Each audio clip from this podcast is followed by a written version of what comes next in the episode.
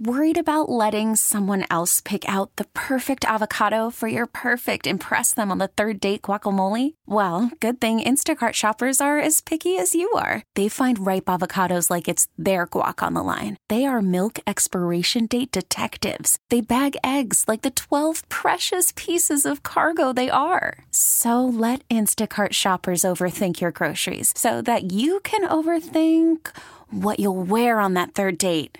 Download the Instacart app to get free delivery on your first three orders while supplies last. Minimum $10 per order, additional term supply. Hey, Rob Bradford here. I have set out on a mission with my good friends at FanDuel to prove what I have known for some time baseball isn't boring. Now I have a daily podcast to prove it with some of the most notable people in the baseball world screaming baseball isn't boring from the mountaintops or at least agreeing to come on our show. Players, managers, GMs, and yes, even the commissioner of baseball, Rob Manfred. It has been a constant wave of baseball's most powerful voices. So join the revolution, subscribe, and soak in Baseball Isn't Boring. Listen on your Audacy app or wherever you get your podcast. You'll be glad you did. Hi, Luis. What do you advise for for firms, for businesses? How do they deal with everybody calling in sick on Monday? Absolutely. You got to have a policy. And anytime there's a big event happening uh, throughout the year, it's always a good idea for businesses to have a policy that uh, meets the values of the company that they have. And so one of the things that we've done in the past is either have a policy where we have a delayed entry uh, or have a policy with an incentive for people to show up. And what we have found is that increases the amount of participation on days following a big event. Nice. So really incentivizing people like they could get, I don't know, here in Philadelphia. I mean, obviously we're not necessarily rooting for either team, but maybe say, Hey, we'll get you an Eagles jersey or something of that nature, even if it's not your necessarily your city that's in the Super Bowl. Um, w- would you say something different if you're actually in one of the cities where they win the Super Bowl and then there's a parade? I mean, I think it, you know if they win the Super Bowl, I think you pretty much have to just uh, accept that nobody's going to be going to work because even the people who are not fans are are not going to show up just because of of you know the the the, the chaos that ensues when somebody wins a, a big game. And I remember when um, I'm, I'm, you know, traditionally from a Braves uh, fan, and when they won the World Series, it was pretty much shut down in the city of Atlanta. Yes, amen to that. Yeah, I was covering that one at the time. You know, just as an attorney, I wanted to get your take on a few stories making headlines. As far as the headline that President Joe Biden, we have, you know, Department of Justice coming out and saying, you know, in this case, this is a gentleman. Let's say he's not president Let's say he's just mm. a- anybody who's being investigated. And ultimately the report says, you know, this is somebody who's this likable elderly person. A jury's going to like this person and the person's very forgetful and can't even remember anything. So how can we really successful, su- successfully prosecute this? Is that something that is a usual, I don't know, is that, is that something that you see in practice that you would either as an attorney push for that or would that be something that a judge or a prosecutor may actually consider to say, no, we're not going to prosecute that, even if we think some things were not quite right? Well, I mean, one of the things, one of the standards for having, um, uh, you know, a case is that you have to be competent to stand trial. So if they find that there's a, a level of incompetency that doesn't allow the person to properly uh, stand for trial, then they could uh, they could push to to not prosecute based on on that basis. Um, the question is, if you're incompetent to stand trial, should you be competent to be the president, right? And that's right. another question you have to really consider. Yes, and to your point, that's what surprised me. And they're not ta- the media is not. Everybody's kind of you know playing that that horrible news conference from yesterday, but it did surprise me that nobody was talking about Hur's actual report. I don't recall you know, something of this nature with DOJ. This is a major, you know, obviously this is United States of America, highest level investigation.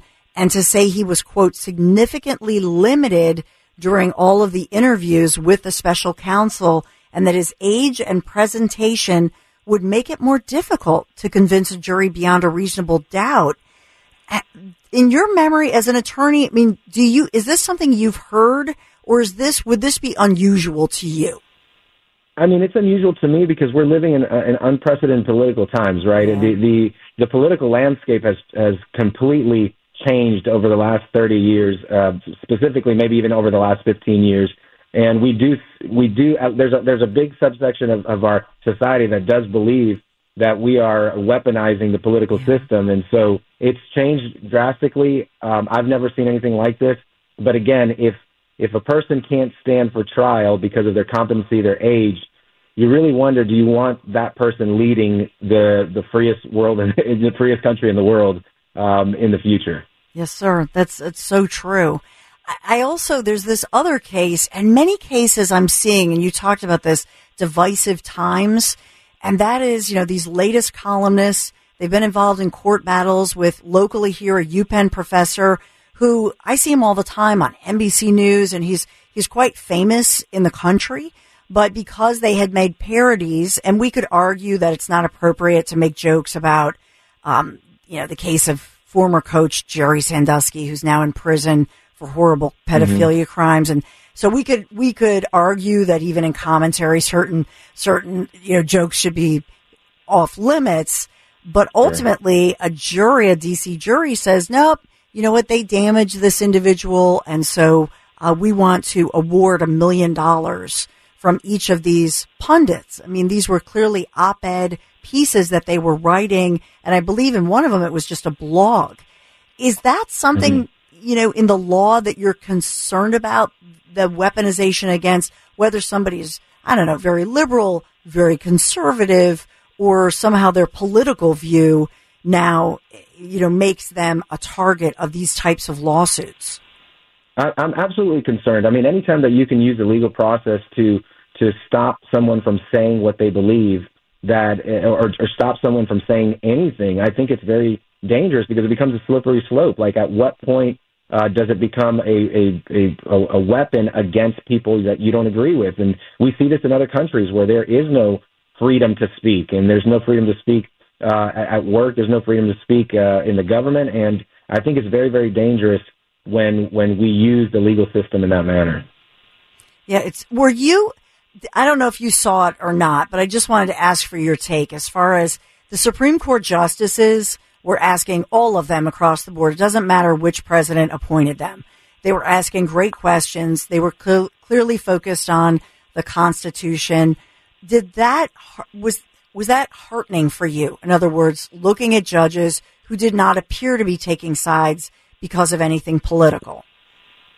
I mean, I, I think at the at the highest level, especially at the Supreme Court, there should be a sense, or at least a, a feeling uh, from from normal society that they are impartial. And so, anytime that there's a discussion about uh, the that revolving around the impartiality of a decision, I find that very encouraging. And uh, anytime that there's a decision where it feels like all the justices were united on that decision, I find that very encouraging because you know our our freedom and our and our uh, country depends on the impartiality of judges who are making who are essentially making law. I know that that's not the, technically true, but who are essentially deciding law for the rest of the country and, and a country in which we have to live in. So, uh, yes, it's very, very encouraging to see when people are at least uh, trying to come to some consensus as to what the Constitution protects for its citizens.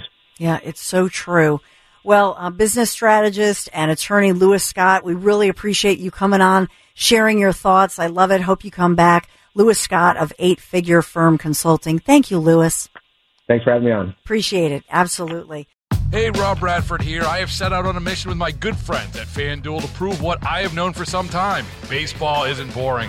Now I have a daily podcast to prove it with some of the most notable people in the baseball world, screaming baseball isn't boring from the mountaintops or at least agreeing to come on our show. Players, managers, GMs, and yes, even the commissioner of baseball, Rob Manfred. It has been a constant wave of baseball's most powerful voices. So join the revolution, subscribe, and soak in Baseball Isn't Boring. Listen on your Audacy app or wherever you get your podcast. You'll be glad you did. Audacy celebrates Mother's Day, brought to you by T Mobile. You can count on T Mobile to help you stay connected on America's largest 5G network.